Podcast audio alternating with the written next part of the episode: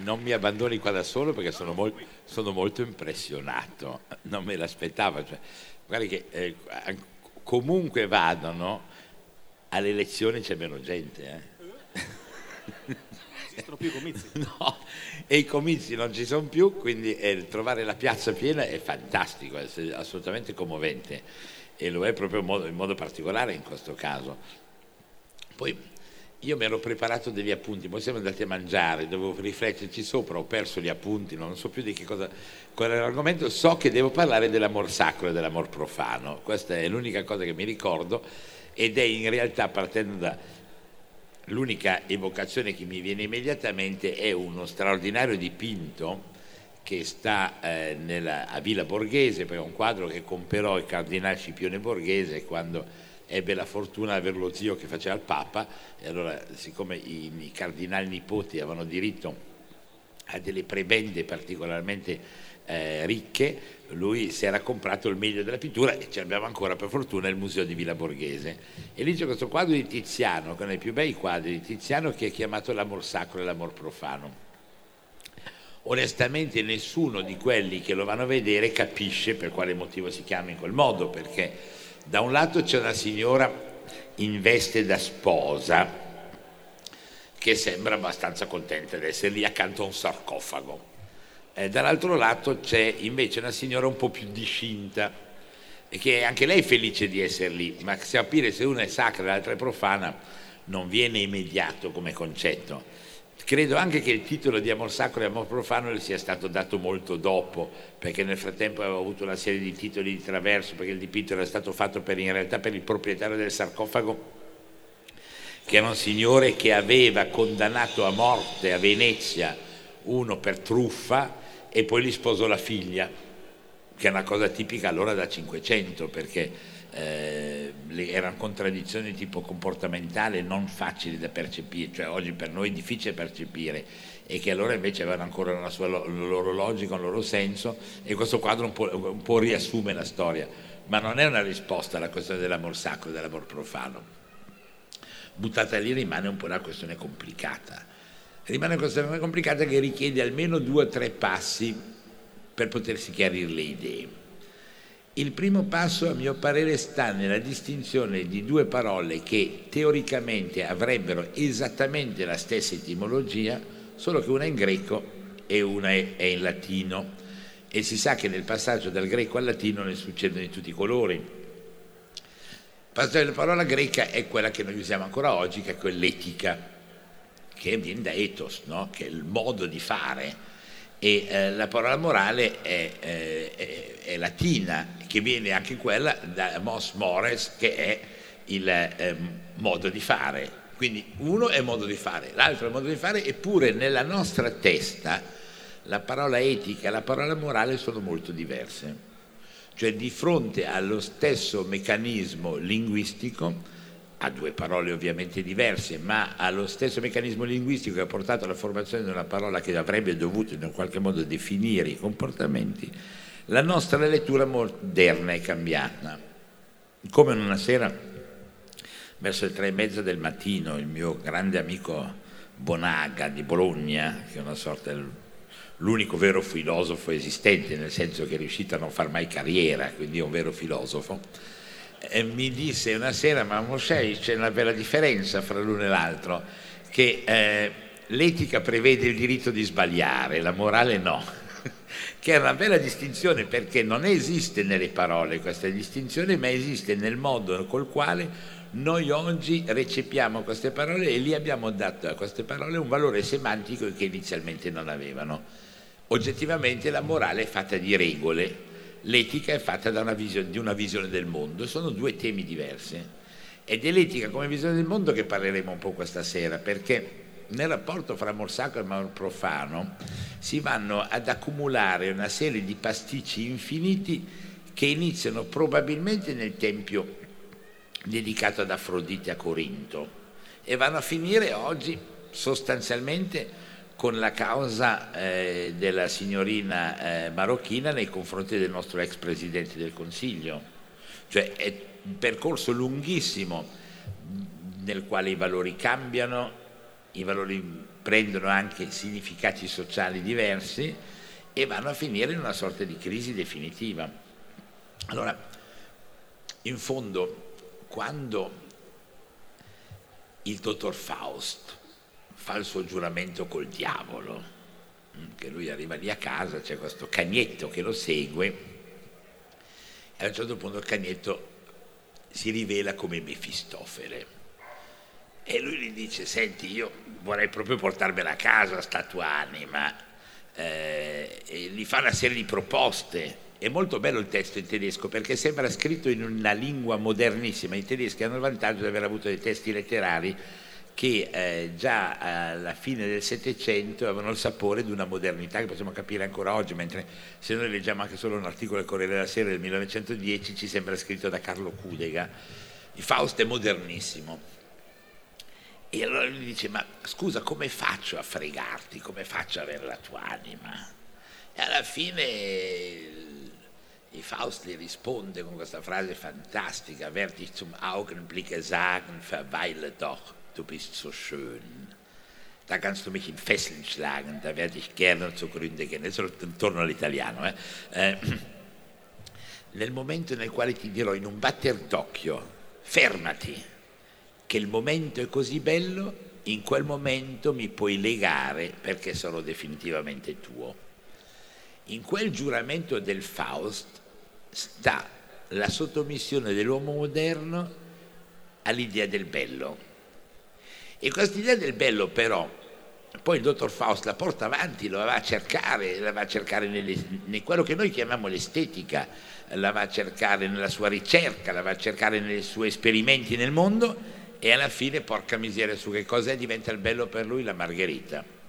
Quando si innamora di Margherita, la festa è finita, cioè lui arriva al diavolo e dice guarda t'ho beccato, hai finalmente detto verweile doch, cioè tenta di fare durare questo momento all'infinito e in quel momento la faccenda, il, eh, il film si chiude e come nel dramma del Don Giovanni di Mozart, prac, il cataclisma totale ingoia il dottor Faust.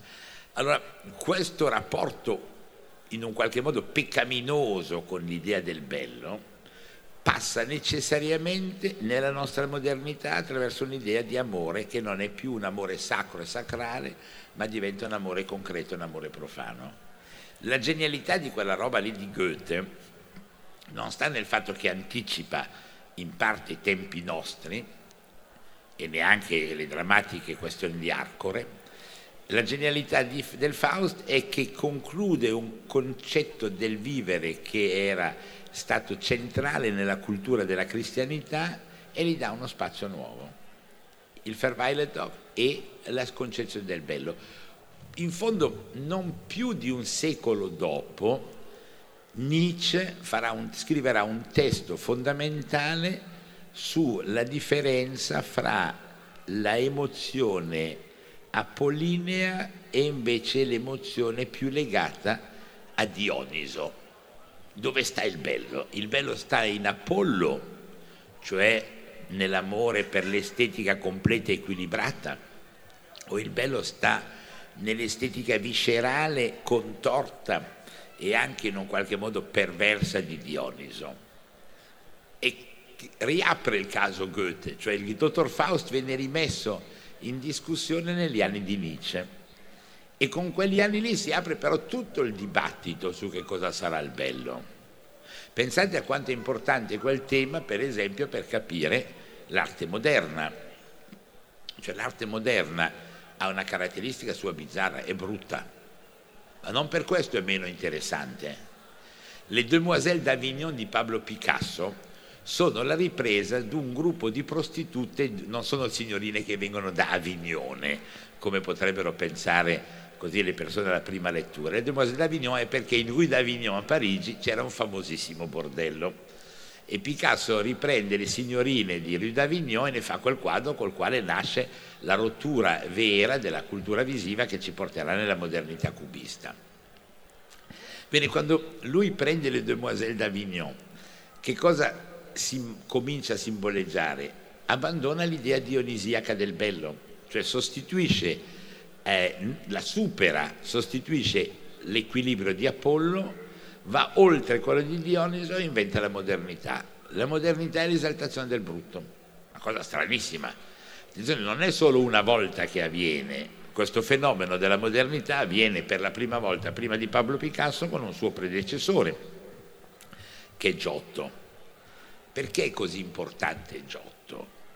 Perché viene dopo un lunghissimo periodo di un'estetica perfettamente ieratica, che è quella bizantina, dove tutto è in equilibrio, tutto è eh, perfetto, cioè il, Cristo è in croce in un dipinto bizantino o in un affresco o anche in una croce istoriata, è in croce, sanguina un po', ma è comodissimo, cioè non gli dà fastidio essere in croce.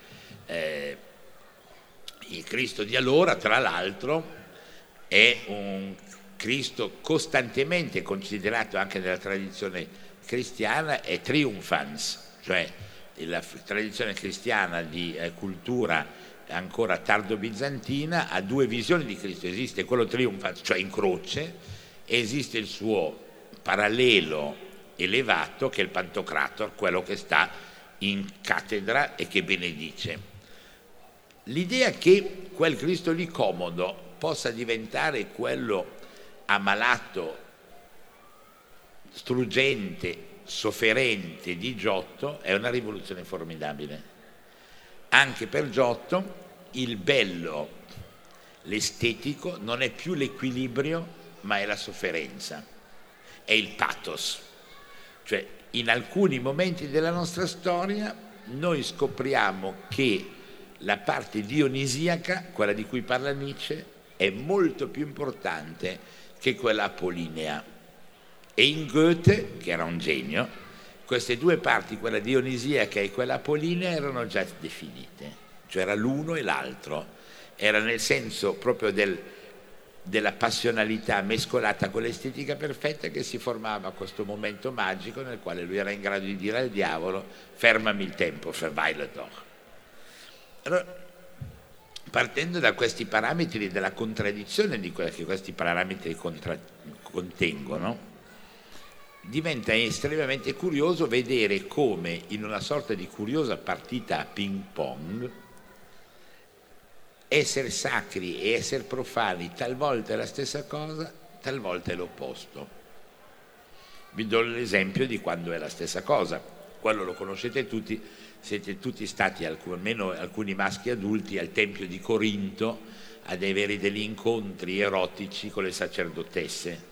Cioè le sacerdotesse del Tempio di Corinto nel VI secolo prima di Cristo avevano come funzione una sorta di prostituzione ufficiale nei confronti dei fedeli. E contemporaneamente avvenivano però degli altri fenomeni curiosi, che erano quelli del pensiero, perché contemporaneamente, nello stesso periodo, Platone comincia a fare i suoi ragionamenti. Allora, questa tradizione greca passa a Roma e nel Tempio di Venere quella sacra prostituzione rimane una tradizione assolutamente ancorata. Nel mondo greco antico invece apre ad un'altra, ad un'altra faccenda assolutamente interessante e qui sempre ci aiuta l'etimologia. Nel mondo greco apre ad uno dei mestieri fondamentali di Dioniso. Perché è così importante Dioniso?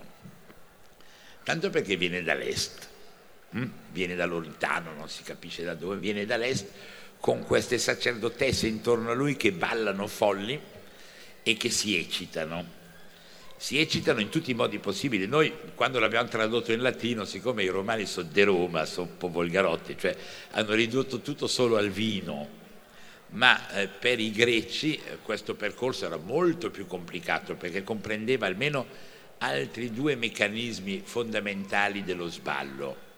Uno era l'uso, come racconta Omero tra l'altro, l'uso di alcune sostanze stupefacenti che si fumavano già allora nel nord dell'Africa e che veniva usato dalle sacerdotesse. Ma l'altro, ancora più importante, era la danza.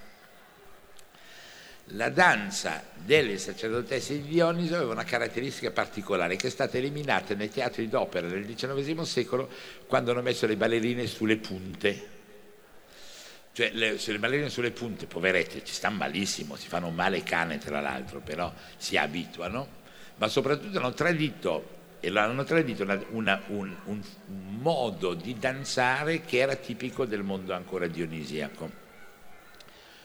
Se un essere umano batte regolarmente il tacco per terra, accelera la, la circolazione del sangue. Attenzione, non fanno solo gli esseri umani, anche i cavalli fanno così. La parte morbida dello zoccolo del cavallo è una pompa che consente al cavallo quando corre di aumentare la circolazione, la velocità della circolazione del sangue, se non ce l'ha non funziona bene. Gli esseri umani non hanno questo stesso bisogno, anche perché non mettono i ferri ai piedi, ma le, le, le danzatrici che stavano intorno a Dioniso, pestando il tacco per terra, aumentavano la circolazione del sangue e andavano in euforia. Allora, se si mette insieme la danza, il fumo e il vino, si capisce che quel mondo lì praticava una curiosa roba che merita una definizione. Questa curiosa roba che merita una definizione era l'andare fuori di testa nel gesto rituale per passare in una dimensione diversa, per passare nella dimensione di Dio, che era nel Teos. No? E che cos'è l'etimologia allora l'enteos? è l'etimologia della parola entusiasmo. Cioè per i greci la pratica di questa stramberia che era rito dionisiaco era la pratica che portava all'entusiasmo, all'ingresso nel mondo del divino. Tutto ciò che era legato alla pratica dionisiaca era non altro che strumento per entrare nella dimensione formidabile del divino. Ovviamente amore compreso, sesso compreso. Di fronte a questo percorso così specifico e così intimamente eh, vitale, che è quello che porta all'entusiasmo, si formeranno i vari incroci delle culture medievali e si andrà ad inserire l'altra cultura, quella ebraica, dalla quale discendiamo, che tendenzialmente a partire dal VI secolo prima di Cristo diventa un po' più bacchettona. Se andate a leggervi il Cantico dei Cantici, che è ancora del IX secolo, del X, non si sa mai esattamente come datarle, più o meno di quel periodo lì, il Cantico dei Cantici è un testo di esaltazione amorosa assolutamente limitata. È probabilmente scritta dallo stesso re Salomone nei momenti di pausa fra una caccia e l'altra ed è un libro straordinario, ma fra quel periodo lì e il periodo del dibattito fra le varie sette eh, ebraiche del secondo e del primo secolo ne passa di musica.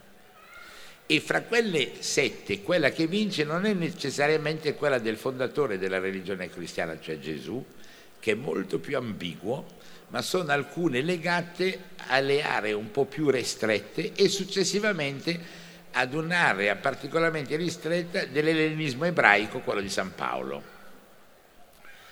È simpatico San Paolo, però che fosse bacchettone è altrettanto certo, cioè che una parte della cultura di allora si sia trasformata sotto sua influenza è assodato. Gesù è più aperto, perché Gesù è un bel personaggio, un, probabilmente legato alle tradizioni esseniche che sono tradizioni molto più libertarie, con delle cose curiosissime, con la passione del prendere il sole. Gli esseni erano tutti belli abbronzati, erano curatori, avevano queste vesti bia- molto semplici, bianche, erano oggettivamente, come si dice a Firenze, erano dei ganzi. Eh, l'inserimento della, di questa cultura insenica per poter penetrare il Mediterraneo orientale passa attraverso alcuni nuclei tardo-ellenistici che sono bacchettoni e quella cultura libertaria si trasforma sin dall'inizio nella cultura dibattito.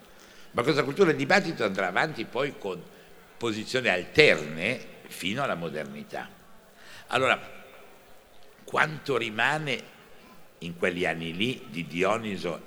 Pochissimo. Quanto viene recuperato di Dioniso quando si va sulla Roma di Bacco? Già molto di più La Roma di Bacco è come deve essere Roma, è gasciarona per definizione, cioè Tanto Dioniso è uno tutto bello muscolato, eh, che ha fatto sport? Hm? eh, che viene dall'Oriente, che ha tutti i suoi giri. Eh, Bacco è uno che ha un'osteria fuori porta a Roma, cioè sovrappeso, iperalimentato. Ehm, parlare, pensare all'erotismo di Bacco è tecnicamente quasi impossibile perché la forma fisica non ne lo consente più, cioè nel passaggio da un mondo all'altro muta radicalmente la psicologia della questione, anche se poi alla fine io su Bacco non mi è mica del tutto antipatico perché lui recupera un altro valore bizzarro, lui recupera un valore etrusco e nel valore etrusco che recupera Bacco è ovviamente compresa la pancia, perché l'etrusco è l'unico nel giro del Mediterraneo che esalta la pinguidine come un valore estetico totale. Se andate a trovare quei simpatici morti che riposano fra eh, Tuscania e i musei, anche i musei romani di Valle Giulia, troverete questi signori che sono l'opposto dell'estetica greca. Sono tutti lì che mangiano nell'eternità con il loro piattino in mano, sono tutti overweight, sono tutti da Weight Watchers, no? tutti, però non sono privi anche loro di una loro visione erotica che era quella della vita vera del mondo etrusco antico. Nel mondo etrusco antico, che ha una derivazione assolutamente non greca, sulla quale il dibattito è ancora aperto, ma le relazioni molto probabili sono con un'area orientale del Mediterraneo di tipo quella che oggi chiamiamo siriana, dove succedono quei drammi terribili, ma che una volta era quella assira e come tale quella assira babilonese, quell'area lì mediterranea etrusca va verso una concezione eh, della vita intesa in tutti i suoi articolati di godimento che comprende anche una libertà comportamentale e sessuale formidabile. Cioè, scusate il termine tecnico, ma l'etrusco trombava allegramente. E lo faceva anche andando a rivedere i suoi i, i, i dipinti, le, gli affreschi e i dipinti parietali che sono rimasti nelle tombe, lo faceva anche in una libertà di comportamento assoluto. Tra l'altro era sostanzialmente, e questo me lo rende anche un po' più simpatico del greco, era sostanzialmente un parificatore fra uomini e donne, non era una società sostan- drammaticamente maschile come lo era poi quella aristocratica greca, era molto mista, era molto mista, molto sanguinea, molto vissuta, Beh, non era solo quella dell'alta, della, dell'alta, Etruria, perché la stessa le ritroverete se vi capita un giorno di girare a Pestum, negli affreschi di Pestum che sono di derivazione etrusca. Allora, il mondo tiremico è un mondo, come potrei dire, è un mondo sostanzialmente fisico e quindi sostanzialmente sensuale, che recepisce con grande facilità il messaggio di Dioniso e lo mette sul triclinio Ora sul triclinio si fa tutto, non si mangia soltanto, cioè, se no avrebbero preso le sedie secche come le nostre, tanto più che le sedie esistevano. E gli abitanti delle isole del Mediterraneo, documentati dalle statue cicladiche del XVIII eh, secolo prima di Cristo, stanno già seduti sulle sedie. Quindi la scelta del triclinio è una scelta, è una scelta che è comportamentale, trasversale e che ha la sua radice etrusca. Allora già partiamo da, un, da dati molto contraddittori nei nostri parametri ancestrali. Quelli greci, dionisiaci, quelli latini ai quali apparteniamo noi, dove Dioniso si è seduto a tavola e già che c'è ci mangia pure. Quelli della nostra cultura d'origine cristiana e quindi eh, ebraica, che in parte è libertaria fino ad un certo periodo e poi diventa terribilmente bacchettona negli anni nei quali si forma la grande diaspora dalla quale noi discendiamo, che è quella cristiana. È un pasticcio ragionarci sopra, però se si partono da questi dati si riesce anche a capire come mai questo lunghissimo percorso abbia generato delle contraddizioni così forti nella cultura nostra, quella alla quale apparteniamo, e anche nella cultura recente. Guardate che il Medioevo era molto meno bacchettone del previsto, lo era in un modo, era molto libertario, era molto disordinato, anzi considerava il bacchettonismo una patologia vera e propria.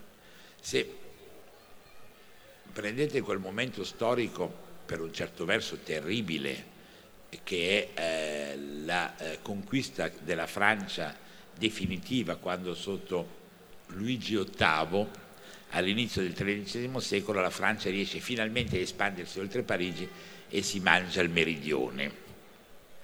Se prendete quel percorso e poi dopo dobbiamo tornare a questo meridione perché è un meridione molto più raffinato di quanto non si pensi, quel meridione lì francese era molto complicato, ma era soprattutto in quegli anni lì in mano a, alla grande eresia catara, hm? alla grande eresia eh, albigese, li chiamano, alcuni li chiamano patari, catari, albigesi, bla bla così via.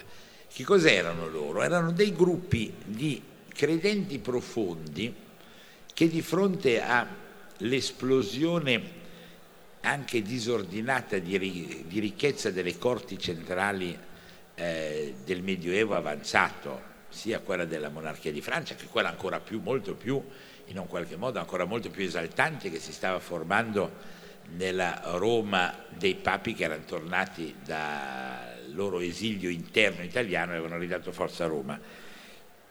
Si forma una cultura di severità e questa cultura di severità passa attraverso la creazione al loro interno di un gruppo di eletti che sapevano già che sarebbero più o meno finiti in paradiso se si comportavano bene. E in che cosa consisteva il comportarsi bene? Sostanzialmente in due cose. Nel rinunciare alle ricchezze del mondo, quindi agli ori che tanto piacevano ai monarchi tanto piacevano ai papi, e a rinunciare alla copula, roba delle bestie, roba, roba orribile, perché l'anima era separata dal corpo e l'anima doveva essere pulita per raggiungere la sua dimensione divina il più presto possibile. C'è un aneddoto per un certo verso straziante di quell'inizio del Dugento, quando un parroco locale gira per le campagne intorno ad, intorno ad Albi, dove poi finirà la, lo scontro, e incontra una fanciulla molto carina e gli fa una proferta tipica da parroco. E la fanciulla dice no, io non te la do. Il parroco la denuncia come albigese e la fa, la fa condannare, perché dice lei non me l'ha data non perché non me la volesse dare, ma perché è eretica. E perché gli eretici non credono all'amor profano, mentre io da buon parroco so che è la roba necessaria. Allora, come decifrare una storia del genere? È decifrabile in, in vari modi. Uno ovviamente è un simpatico modo anticlericale che tuttora, a mio parere, ogni tanto mette di buon umore. Ma gli altri modi sono un po' più seri, sono da antropologi. Il modo più serio in realtà, ed era quello vero che portò la monarchia di Francia del Nord a condannare eh, la posizione dei catari, è che eh, la monarchia si fondava sul numero di sudditi e che la rinuncia al sesso era la rinuncia pop- a far popolo e che il numero dei, dei sudditi determinava la ricchezza delle nazioni. Quindi era un crimine contro la ricchezza dello Stato, la astensione. Per la lettura romana poteva essere diversa, ma comunque allora il tema era caldo, cioè da un lato c'era una sorta di accaloramento erotico trasversale, dall'altro lato un raggelamento di tipo e di stampo intellettuale e la distinzione fra amor sacro e amor profano aveva raggiunto il massimo. Il mio è un amore assoluto per la trascendenza, qualsiasi dato di fisicità va in contraddizione con l'amore per la trascendenza. E lo sarà per tutto il periodo successivo, perché questo è un tema che rimane un tema caldo nel Medioevo fino alla questione del 400, quando la, per motivi tecnici la faccenda si chiarisce. Cioè il dibattito fra libertà comportamentale e repressione che attraversa tutto il 200 e il 300 e che avrà dei paralleli estremamente, eh, estremamente simpatici. Non posso non citarne uno, visto che abbiamo un Papa adesso con quel nome, che è il percorso di San Francesco. Cioè eh, San Francesco si chiama così perché è francese, no? ed è francese perché la sua mamma era francese eh, e il papà era invece un aretino, una, uno di quelli lì che faceva i soldi no, dalle parti di, di Assisi. Eh, Francesco sposa una francese, questa francese ha in sé l'eredità della cultura alternativa a quella albigese catara, che è la esteticissima eredità cortese. Voi vi ricordate tutti, perché so che siete tutti adesso, da quando c'è Papa Francesco, tutti a casa leggono la biografia di San Francesco a tempo pieno, più o meno pare, no? eh, ma se per caso vi mancasse vi do un'informazione. Quando lui decide di correre verso la famosa Porziuncola, la casa, la chiesa che decide di restaurare eh, sotto alla città di Assisi, e lo fa eh, privandosi ve- delle sue vesti, dice che corre nudo, no? corre nudo verso eh, la porziuncola perché si butta via i vestiti. C'è un dettaglio in più che spesso, viene spesso dimenticato, corre nudo recitando versi. Ora, uno di Assisi che reciti versi è tecnicamente impossibile, quelli di Assisi recitano solo conti correnti da quando esiste Assisi perché recita versi? Perché sua mamma è francese e sua mamma francese del sud è portatrice di una cultura completamente nuova che è la cultura cortese. Ora, che cos'è la cultura cortese? È un rinnovamento radicale della cultura sessuale. Questa è la cosa interessante. Da dove viene? La questione è facile da capire. Il cavaliere medievale, parlo di quello proprio dal mille in avanti, quello che nella nostra così visione popolare accompagnava Carlo Magno a Roncisvalle, per esempio. Il cavaliere medievale era una bestia, cioè era un uomo che aveva come sua proprietà un ronzino, una spada e una sorta di armatura minima di protezione e andava a servizio del potente vero di turno. Quelli che giravano con Carlo Magno erano dei tipi del genere, campavano di avventura e di botte. Quando l'ipotesi di un'invasione infinita dei meridioni si conclude perché l'arabo li ferma ai Pirenei, questi si fermano anche loro e cominciano a formare dei gruppi di vita che non hanno dei castelli, parliamo di, non parliamo qua di, di, di signori importanti, intanto parliamo di un'epoca molto lontana, parliamo del, de, dell'inizio del IX secolo. Hm? Eh, non c'era neanche la televisione, cioè era un periodo terribile, non aveva nulla ancora a che vedere con quel medioevo fiorente che si sarebbe evoluto poi due secoli dopo, tempi, tempi veramente duri per i vampiri.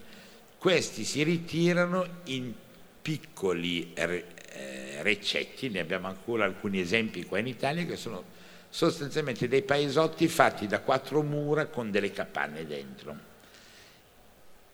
intorno ad una corte. Il centro di quel mondo lì è la corte. E lì si aprono due ipotesi.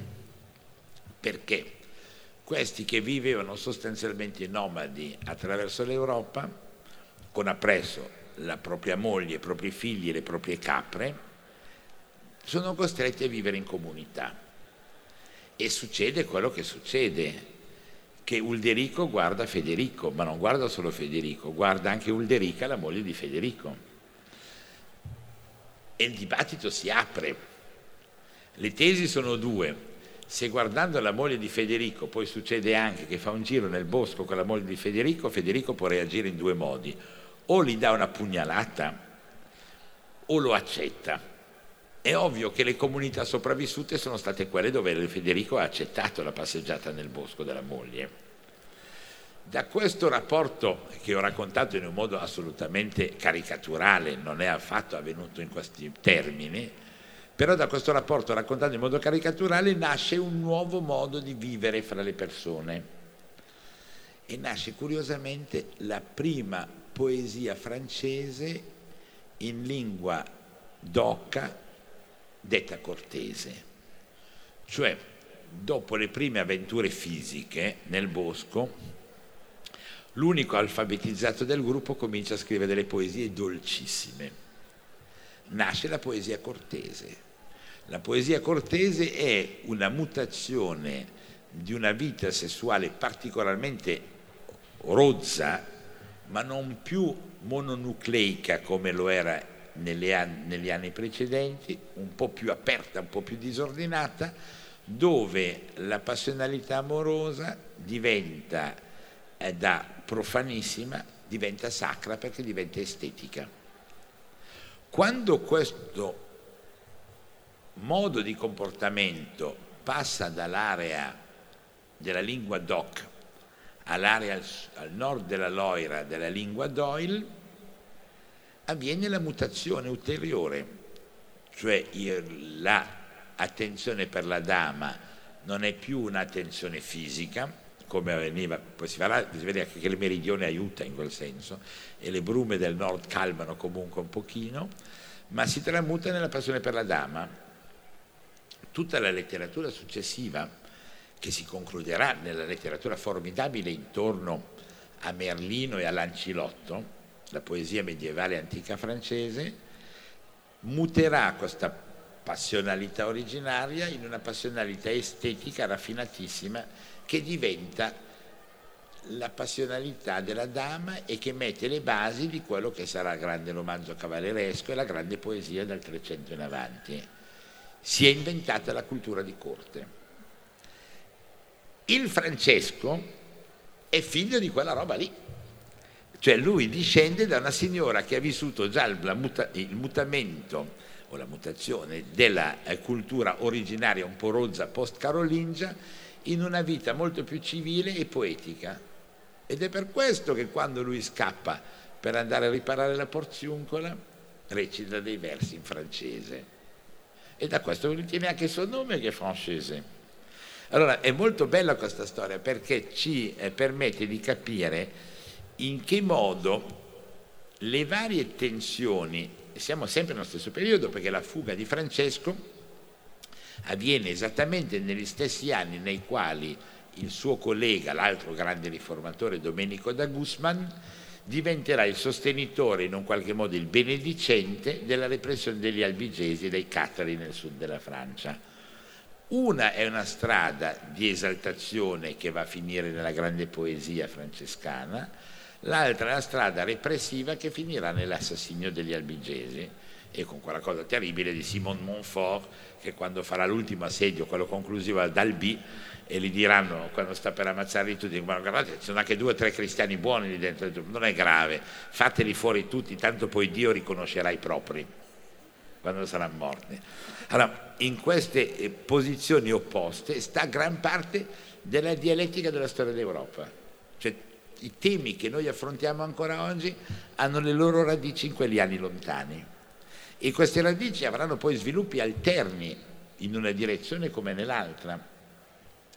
Alcuni straordinari, cioè quelli della libertà aristocratica comportamentale cinquecentesca, quella intorno alla quale si torna poi a una visione totalmente platonica dell'amor profano, a tal punto che l'amor profano diventa per definizione sacro.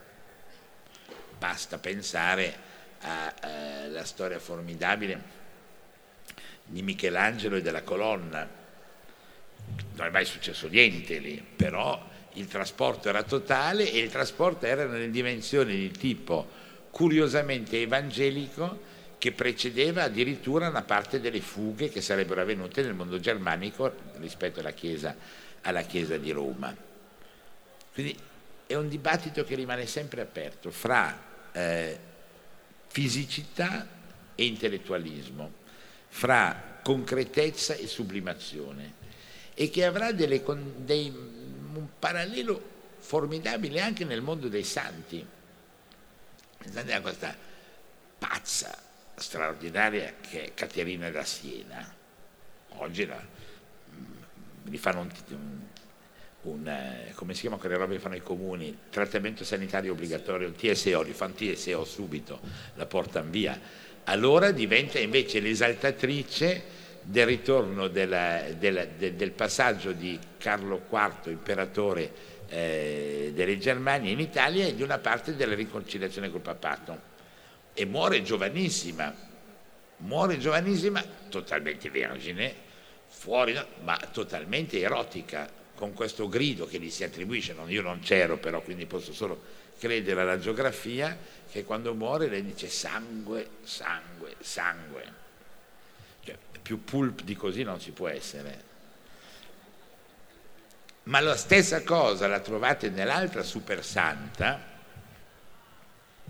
due secoli dopo, che è Teresa de Avila. È un testo che ho, eh, non me lo ricordo a memoria, ma ve lo citerò più o meno, è un testo dell'estasi di Santa Teresa. Intanto l'estasi di Santa Teresa anche ha un chierichetto, appare immediatamente nella scultura che li fa Bernini come la simbologia assoluta dell'orgasmo. Ma questa una, potrebbe anche essere la nostra visione pervertita e leggermente anticlericale. Invece sono i suoi testi che sono commoventi, perché lei scrive di questa sua prima visione quando le appare l'angelo con questa grande spada dalla punta rossa e questa grande spada le penetra il ventre e in quel momento lei perde coscienza e non sa più se deve gridare di piacere o se deve gridare di, dolore. Questa è la descrizione che Santa Teresa dà della sua prima grande estasi.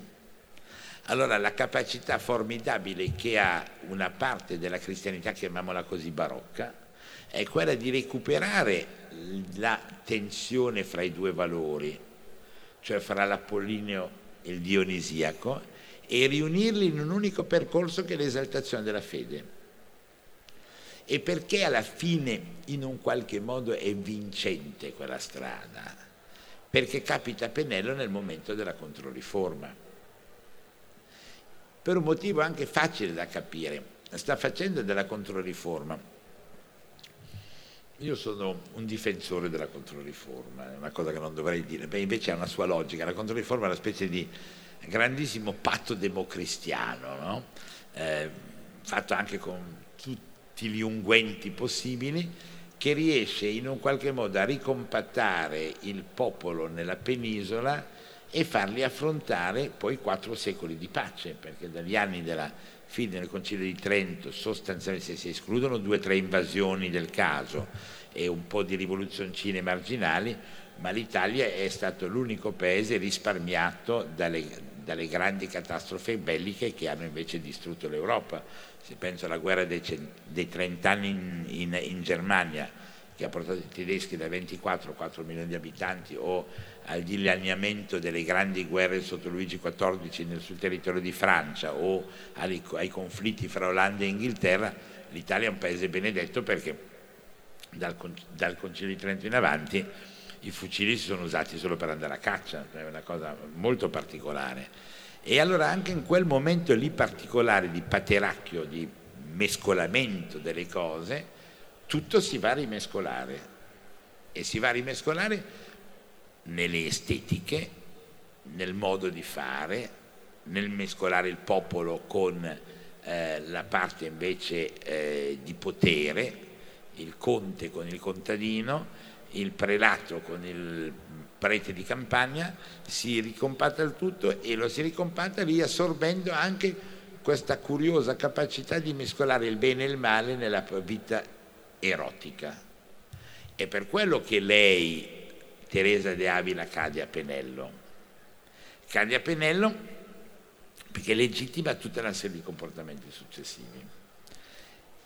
Ed è anche un po' il mondo che noi abbandoneremo, perché se eh, potessimo ancora interrogare alcuni dei nonni ottocenteschi, questa sorta di curiosa, eh, profonda, trasversale follia fisica che rendeva eh, celeste anche ciò che era fisico, ma poi a scomparire nel XIX secolo quando nelle nostre chiese di campagna i preti cominciano, a, per esempio nel nord Italia, ci sono alcuni casi ancora eh, documentati, cominciano a mettere un telo dove mettono dall'altro gli uomini, dall'altro le donne, per evitare che ci siano dei sguardi perversi che li leghino.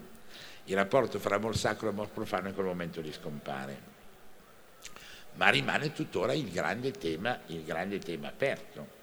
Non per niente, quando in fondo, perché è così simpatico Sigmund Freud? Perché è uno che analizza noi avendo in sé la grande tradizione della cultura ebraica. Cioè è uno che si porta presso una bella 3.000 anni di stratificazione quando comincia a guardare le sue signore insoddisfatte a Vienna. E su queste signore insoddisfatte comincia anche ad elaborare un pensiero. Il suo libro fondamentale degli anni 10, che è Eros e Thanatos, ritorna proprio su questi temi, cioè sui temi della difficoltà del rapporto fra l'amore concreto e l'amore teorico. Ma in lui fa ancora peggio, perché l'amore teorico non è più quello celeste, non è più quello della fede, non è più quello di Dio, è quello di un viennese con una signora vennese, tutti e due in redingotta, quindi tutti e due autorepressi. E invece va ad analizzare i sogni che fa la signora, che si immagina un mondo molto più divertente di quello che gli offre il marito. E in questa tensione fra mondo banale, vissuto con repressione, e mondo desiderato che non potrà mai trovare vita, lui trova la meccanica che porta alla passionalità fortissima che è quella eh, del, del, suo testo su Eros e, su, sull'Eros e la morte.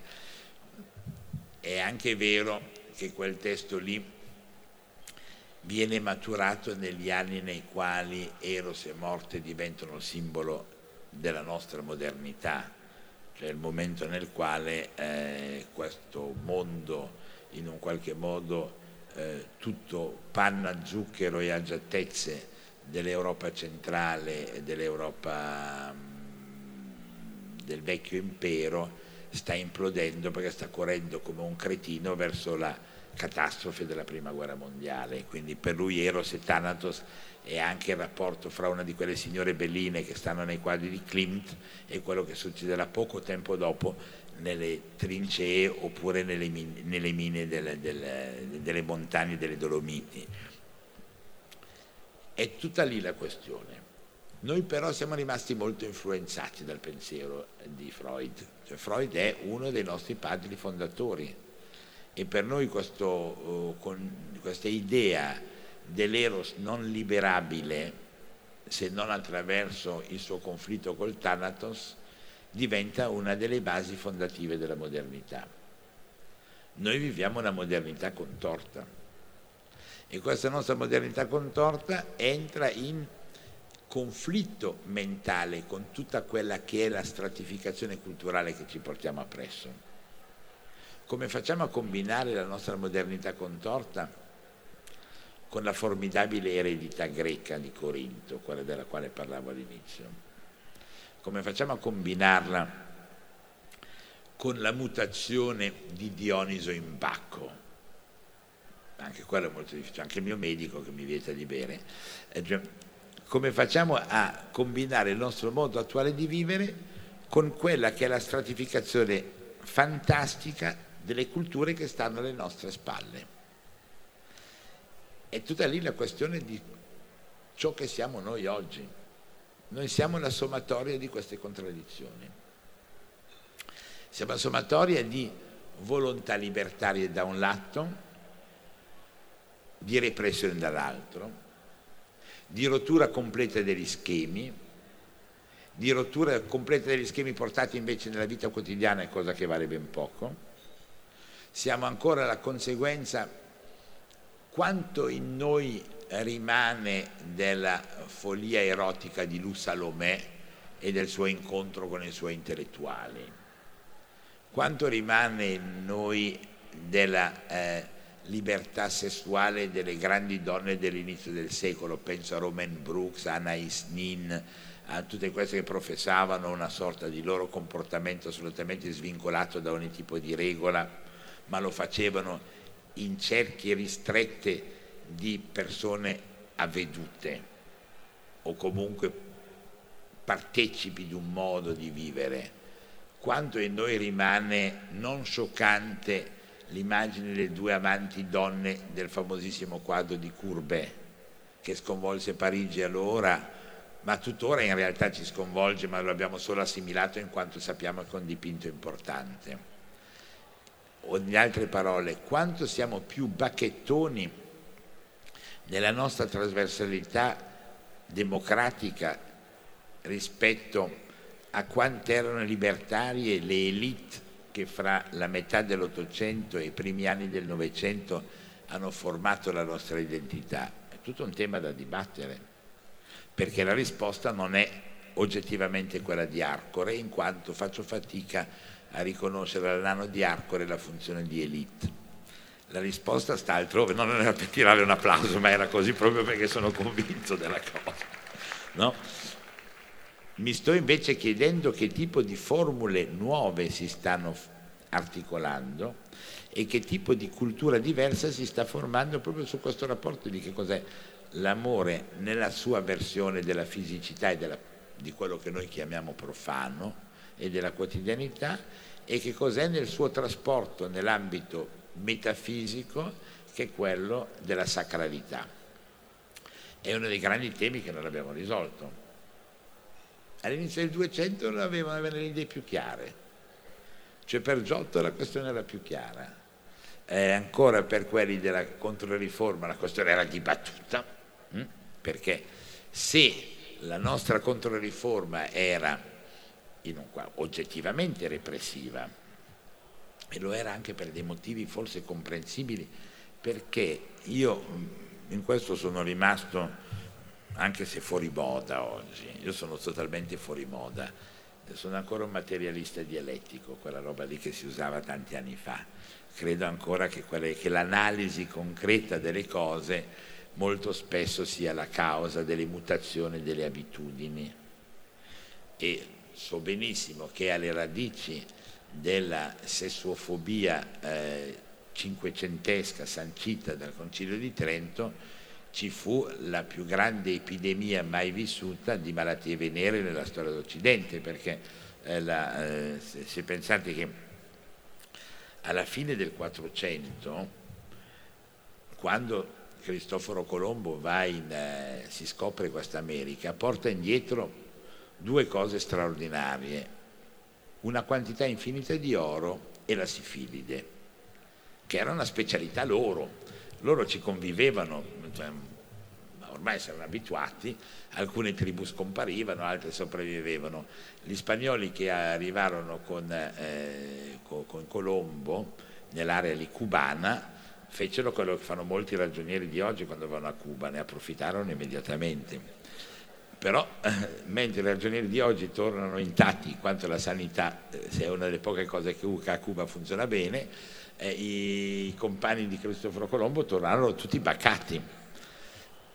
E si trovarono in una situazione curiosissima che due anni dopo ci fu lo scontro per il controllo del regno di Napoli fra le truppe di Carlo VIII di Francia e le truppe spagnole gli spagnoli avevano già regalato alle signorine di costumi leggeri di Napoli, allora eh, ce n'era forse di più di oggi, perché la città è molto importante, avevano già regalato l'eredità americana.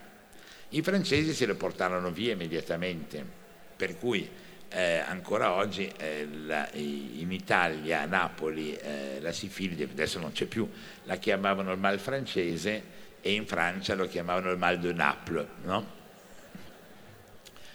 Ma di fatti la libertà sessuale che aveva contraddistinto quasi tutto il Quattrocento, di cui avete gli esempi formidabili nei grandi ritratti eh, fiorentini della fine del Quattrocento eh, con eh, queste signore Lale Ramo per esempio, la, la, la Scenci, tutte le grandi signore della corte medicea, che si fanno ritrarre a seno nudo in un senso di libertà assoluta fisica che corrisponde ovviamente anche alla libertà sessuale, nel giro di vent'anni cambia questa faccenda perché muoiono come mosche.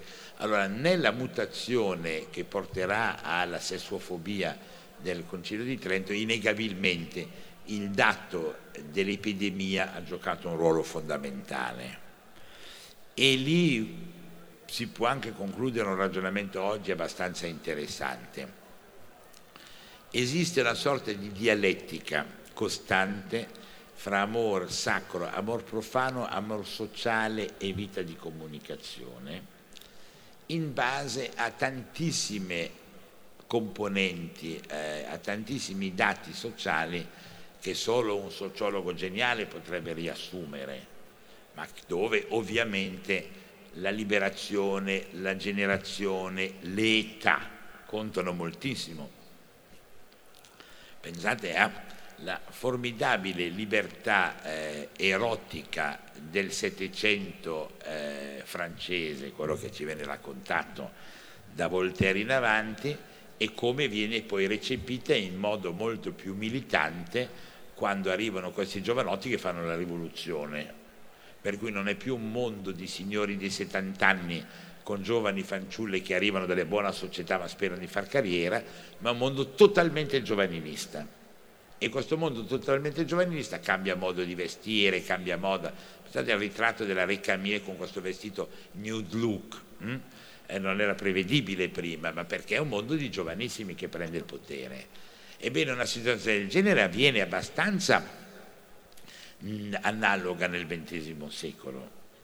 Vi ho parlato prima dell'area decadente centroeuropea, quella che sta intorno al professor Sigmund Freud, quando anche l'imperatore aveva 85 anni, cioè erano tutti ormai all'esaurimento del loro percorso. Ma immaginatevi com'era diversa la situazione di Woodstock alla fine degli anni 60 quando sono passati solo dal 48, dal 46 al 66, sono passati vent'anni e arriva sulla scena mondiale una generazione giovanile, giovanilistica, convinta di conquistare il mondo e che intorno a questa sua conquista considera che l'amor terreno e l'amor celeste, che eh, la militanza politica anti-bellica, anti, eh, il pacifismo eh, conseguente alla guerra del Vietnam e eh, la musica eh, rock e i beatnik e i Beatles, tutto si trasforma in una grande festa erotica collettiva Woodstock, come fu plasmante per una generazione e come vent'anni dopo, per via della patologia dell'AIDS, questo comportamento è totalmente cambiato. Allora, quello che è successo recentemente con la malattia è esattamente ciò che è successo fra fine 400 e inizio 500 quando eh, dopo Napoli si sparse la malattia fra francesi, spagnoli e napoletani. La realtà concreta cambia anche le abitudini etiche. Noi viviamo oggi un momento etico eh, particolarmente eh, pensoso, se non talvolta repressivo, che è la conseguenza di una paura trasversale dell'epidemiologia mondiale e nel quale i nostri parametri sono cambiati di nuovo. Difatti abbiamo dei politici molto anziani, abbiamo una visione eh, dove eh, la sessualità è diventata in un qualche modo eh, una roba un po' da spettacolo su Canale 5, cosa molto, molto granghignolesca, perché viviamo nell'epoca dopo AIDS. Allora, io mi chiedo cosa succederà il giorno che scoprono il, il, la cura, no? il giorno nel quale non succede in un attimo, l'atteggiamento muta ancora, ma non muta solo per un fatto medico, muta anche perché probabilmente si formano degli equilibri sociali diversi, delle prospettive diverse, delle possibilità di immaginare che l'avvenire sia di nuovo progettabile, non sia solo da vivere come una sorta di condanna. Se succedessero questi fatti, che sono anche abbastanza possibili, entreremo in una nuova fase ancora e potremo tornare forse anche ad una visione leggermente più dionisiaca dell'esistenza. Per il momento Dioniso è un sogno, ve lo lascio, portatevelo a casa.